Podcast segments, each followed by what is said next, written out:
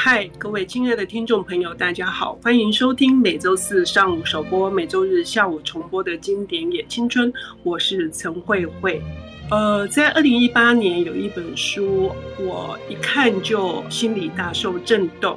它的书名叫做《跳舞的熊》。呃，这是一个波兰的很重要的报道文学的作者，他所写的。因为波兰在一九八九年独立之后，面临了非常多关于自由的这个实验，他们有严重的迷惘以及适应不良，就像那些长期在吉普赛他们所驯养的那个熊。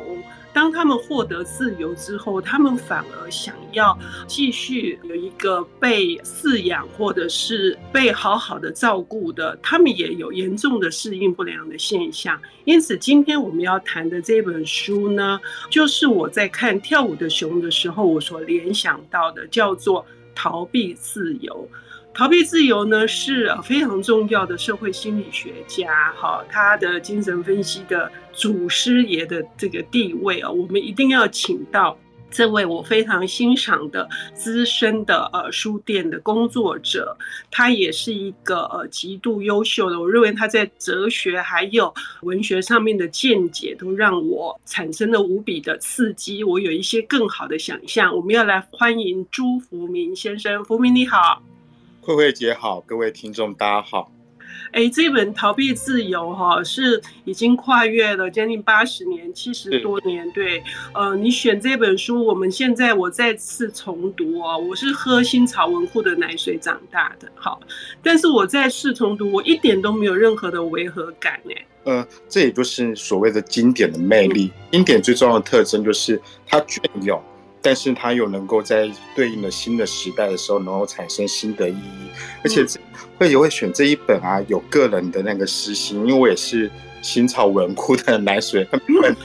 新潮文库那时候作为年轻时一个很重要的百科全书式的收罗，最重要的思想巨著的时候，呃，他有收录弗洛伊德。然后可能听众朋友很多都很熟悉，但有一些就是只闻其名比较不熟内容的话，那我简单来说，弗洛伊德大概就是整个心理学的一个分析的祖师爷。然后呢，他甚至作为整个人类思想的话呢，有人也是把他排到前十大的思想家。然后另外一个选的就是弗洛伊德的弟子杨格。然后后来杨格跟弗洛伊德闹翻了，但杨格的思想呢，可能。很多的女性的朋友啊，或听众的话，不管你们在那种比较深度的占星学，还有那种所谓的新时代的著作，都会大量的援引杨格的他的丰富和深邃的思想。另外一个就是弗洛姆，嗯，弗洛姆他是一九零零年出生的哈。对，所以他已经是到了一个新世纪，所以他面对的是一个二十世纪的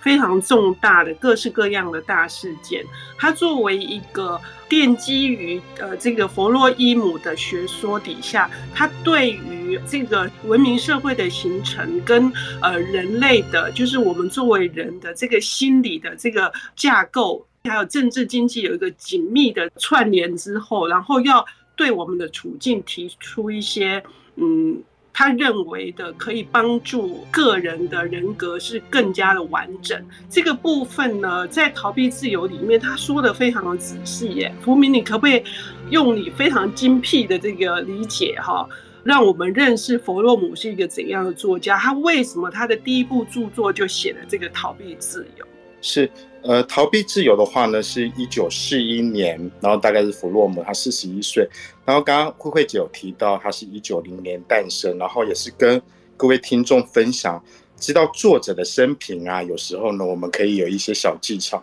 因为他一九零年诞生的话呢，我们回顾历史，大概呢，整个一九三七年到一九四五年。整个世界又经历了所谓的二次世界大战。我会提这一点的原因，是因为啊，你大概就会知道说，哦，这个人在他青年最有创造力，然后他人生最黄金的时候呢，他经历这场战争。事实也是一九四一年他写作的时候呢，弗洛姆他就是一个从德国，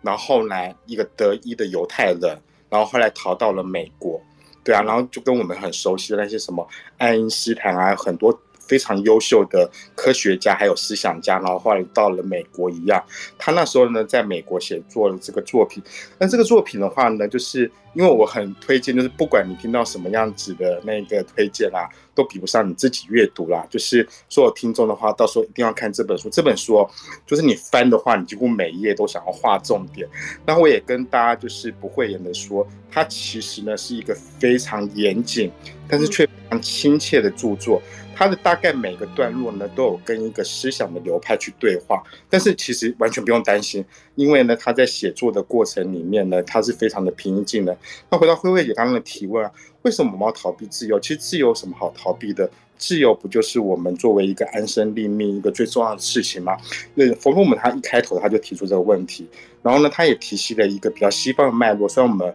没有那么的完全熟悉，但我们完全可以想象，就是西方呢，他们在一个作为一个宗教。然后非常扎实、有稳固基础的一个社会的传统，然后他们比如说在所谓的欧洲的中世纪，有一千年，大概从西元五世纪到十四世纪的期间，我们去想象那种生活，就是不管你是一个木匠、铁匠、农夫，其实呢，你的生活当然不会比得上现代生活的富裕，不管是电商啊，然后你那边 one button，然后你就可以 shopping，然后或者是希望那个疫情快点结束，我们可以去逛街。生活完全无法这样子比那种便利性，但是呢，中世纪的人民啊，他们基本上，如果你有宗教信仰，而且是大幅度的宗教信仰，其实你对你的人生的定位很好玩。也就是说，在整个中世纪的话，他们虽然没有像我们有高度的自由，但他们却很有安全感。嗯嗯。开头的时候，他就提出了这样子的一个观察，还有一个历史上的见解，然后他后来就带到说，但我们现在怎么会出这些问题？就是那我们不是已经自由了吗？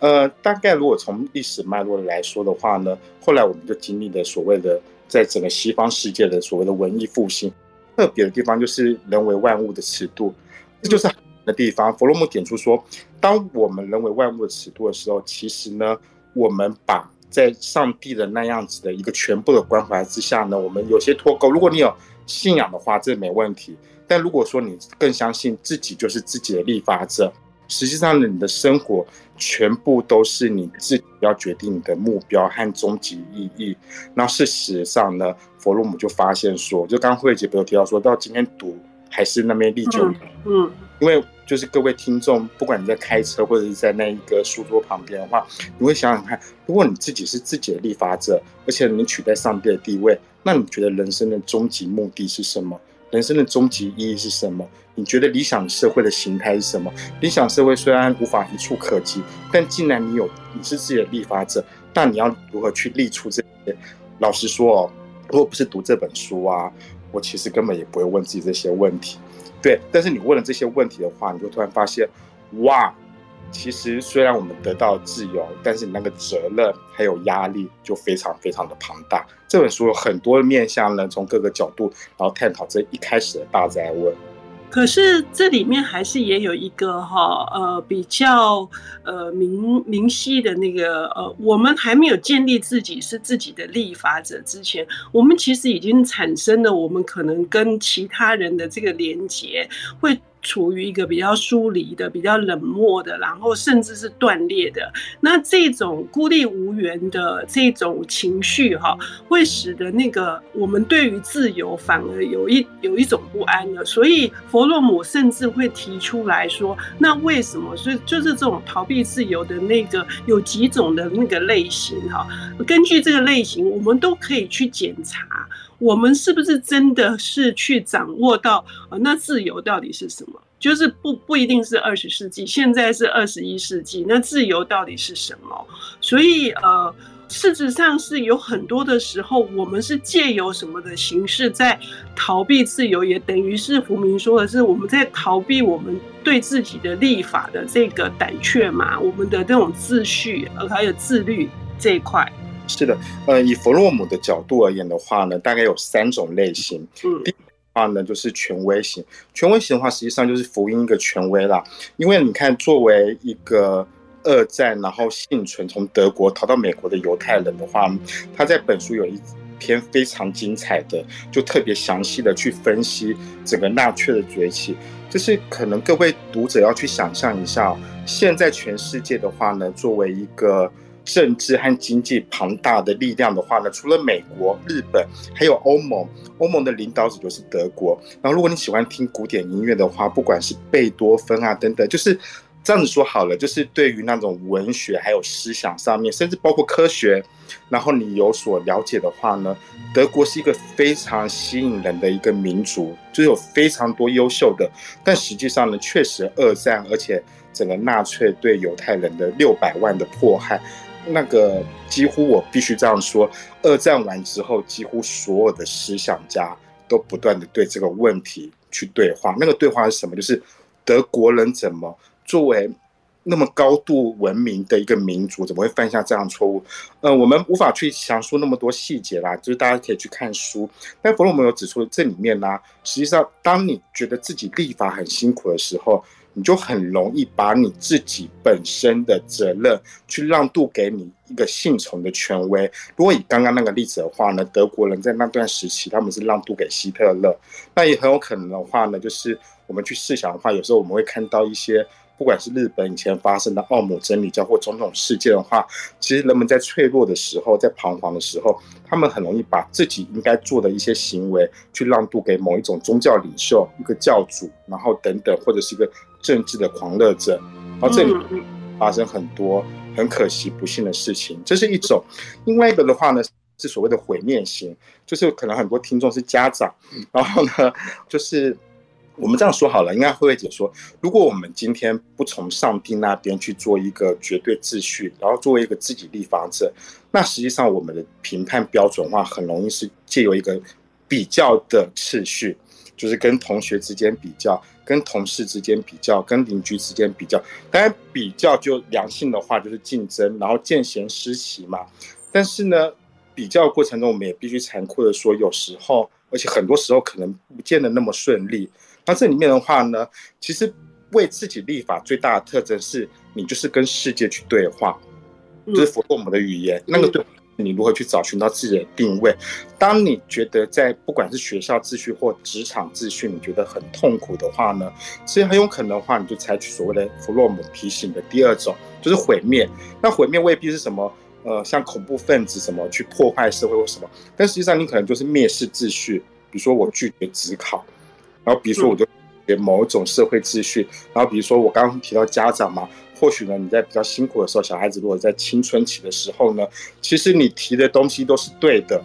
但是呢，他为什么都要去跟你做个对抗？其实倒还不是说他觉得你讲的不对，因为实际上就对话过程中，你会发现他的小孩子的语言呢是非常的不理性的。那里面为什么？实际上他就是要去破坏那个秩序。就是说，如果那个秩序它不是我认同的，那我就不需要跟他去做很多的对话。但他其实都是很辛苦的啦，因为秩序之所以存在，不是因为它它是我们随便定的秩序，它就本来就是有自然而然的理由。然后，所以这是非常的呃，就是它其实徒劳无功的事情。但就是我们逃避自由会采取这个样的方式。所以第一。权威，然后呢，第二个是那样子的叛逆，那第三个话呢，就会比较偏那种所谓的盲目性的服从。其实我根本也没有什么崇拜什么伟大的什么希特勒或什么邪恶的史达林，都没有这些东西。然后我也没有打算去叛逆，我其实就是安分守己。对，我考不到前三名，但是呢，反正学校要我读书，爸妈要我读书，我就好好的读。然后考上好学校我就考，那考不上的话我就尽量至少能在一个适当的水准。然后其实这个老实说，我可能就是所谓他的第三种，对，因为在第三种秩序里面的话呢，其实我们没有深刻的问意义，然后我们随波逐流。他很成功的话呢，我们运气好都没问题。但是呢，很多人不知道那家长的印象的是，我们最后常会说，哎，当失去了那一些标准的时候，我们有点无所适从。是我们听到福明呃解析了所谓逃避自由的这种三种典型之后，那弗洛姆还有一个最大的功力所在，就是说他让我们有一些可以运用在生活上面的呃指引哈，它并不是一些抽象的理论的讨论。那具体的内容是什么？我们休息一下，等一下回来。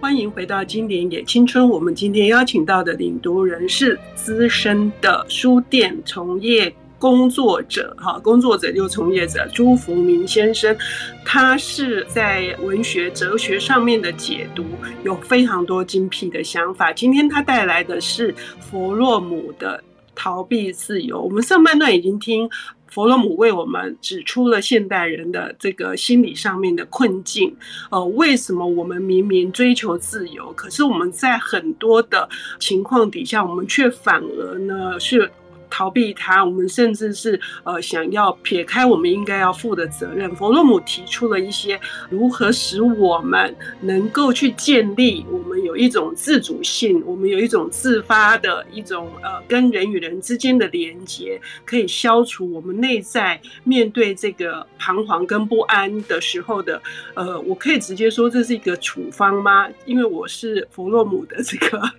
呃读者，我们要请福明跟我们谈一谈。是弗洛姆，他之所以那么的重要和特别啊，是因为他作为一个心理学家，他不单是很了解个体，而且他对整个社会的文化现象都非常的了解。就是如果在学术上面的话呢，他是属于所谓的法兰克福学派。那很多听众的话，如果是呃，之前是在那种人文学院的话，那对法兰克福一定是如雷贯耳。但我相信也有可能很多很是那种理工科学界的朋友。那我可以这样子说，法兰克福就想成是 NBA 的全明星队，对。然后弗洛姆他就是一个在这么一个重要一个学派里面的一个大将。他这里面呢，当他解释出整个社会，我们虽然获得那么多便利性。但我们反而会去逃避自由，因为我们无法为自己立法啊。其实弗洛姆提的解方呢，非常的单纯。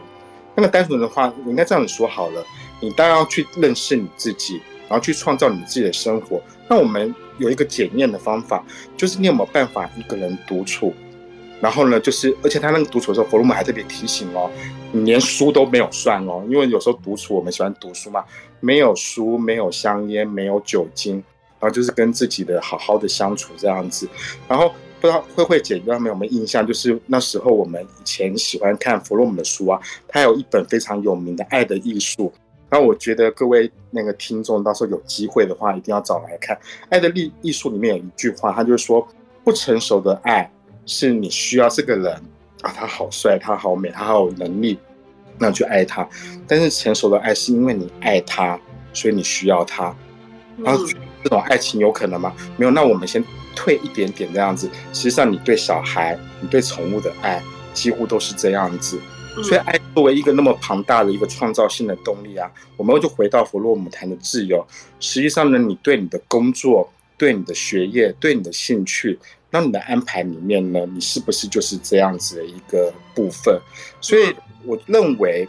倒不是说什么弗洛姆提了一个什么神奇的鸡汤的什么七步骤啊，那个部分有很多好书，然后也有提到一些比较实用性的方法。其实弗洛姆他要问的就是说，你已经得到了所有诠释意义的权利，你可以自发的去信仰一个宗教体系，去信仰上帝。但如果你对那些部分的话呢，是有你自己的看法，你觉得你自己就是你自己的立法者的话，那其实就好好的立法。去追追寻你生活中的意义，这其实是庞大的责任，但是你永远都不要，就像刚刚我们上一段有提到的，它不会是任何一个权威，不管那个权威多有魅力，然后它也不该是你要去毁灭、去对跟社会对话秩序，然后更不是把你所有，这也是弗洛姆特别强调的，就是那种盲目性的服从。那盲目性的服从是把你的生活用弗洛姆的语言就说拆成无数的片段，就是那很小型的各种的。呃，小型的谈话，小型的那种琐碎的购物行为，就不是那种全部那些都很棒，但是呢，它在一个整体有秩序的部分这样子，对啊，呃，也就是说，一个个人在追寻自我的过程当中，如何去让自己饱满，然后让。让自己的完整性可以提高，于是乎，你对于这个社会的处境，你有你自己的呃对应的方式。你已经不是呃人云亦云，你也不会受到太多的呃这个波动哈。也就是说，自我的积极跟主动去跟世界的连接，其实是跟呃坚强的程度成正比的。这是弗洛伊姆的话。好，福明，你你觉得呢？最后，你想要呃跟听众朋友再归纳跟勾勒些什么？嗯，在逃避自由的最后面啊，弗洛姆他提出了一个设想，然后他就是一个检验我们现代生活，就是我们现代人。有一个最大最大的梳理，因为我们刚不是说在逃避吗？其实我们就去想一个状况。弗洛姆说，我们不去问死亡的问题，那其实我们怎么可能没有问死亡问题？死亡、生老病死，我们怎么会不知道？但实际上我们不是真的问，因为他那个差别，让我们来提醒节目初一开始的时候，中世纪的时候，在你有一个完整的信仰体系，然后那个当然是西方人，但是你去想象你那些有信仰的朋友等等的话，它里面呢？信仰跟一般的俗世生活最大的差别，不就是那种灵性，还有对于死后世界的种种样子的一个想望和定位。我们可能很干练，然后呢是某一个呃竹科的精英企业的部长等等的。但其实当我们去问这个生老病死的时候呢，我们可能会突然发现，我们除了使用到把那样些的物质性的东西做个安排，但是我们该何去何从？这不是说我们就一定要信仰，而是说现代人连这个问题都无法好好彻底的问的话呢，实际上呢，就是我们在逃避自由的某一种梳理。但是呢，我这边想要跟各位说，弗洛姆要提前说，我们我们要去完善自己。但弗洛姆要说的，他不是说我们要把自己变得像上帝一样，而是说呢，你要创造的其实是一个能够跟这个世界，然后它有不安全。然后他有不完美，但你能够跟他互动，然后融洽生活的艺术，这不然是在逃避自由，或者是之之后的那一个读者有机会，然后欣赏到的爱的艺术啊，贯穿他所有重要著作，这都是他核心的主旨。谢谢福明今天为我们这么呃仔细的谈了这个逃避自由，而且还带来了另外一本巨作哈，《爱的艺术》。欢迎听众朋友能够真正的去阅读它、理解它。谢谢福明，谢谢大家。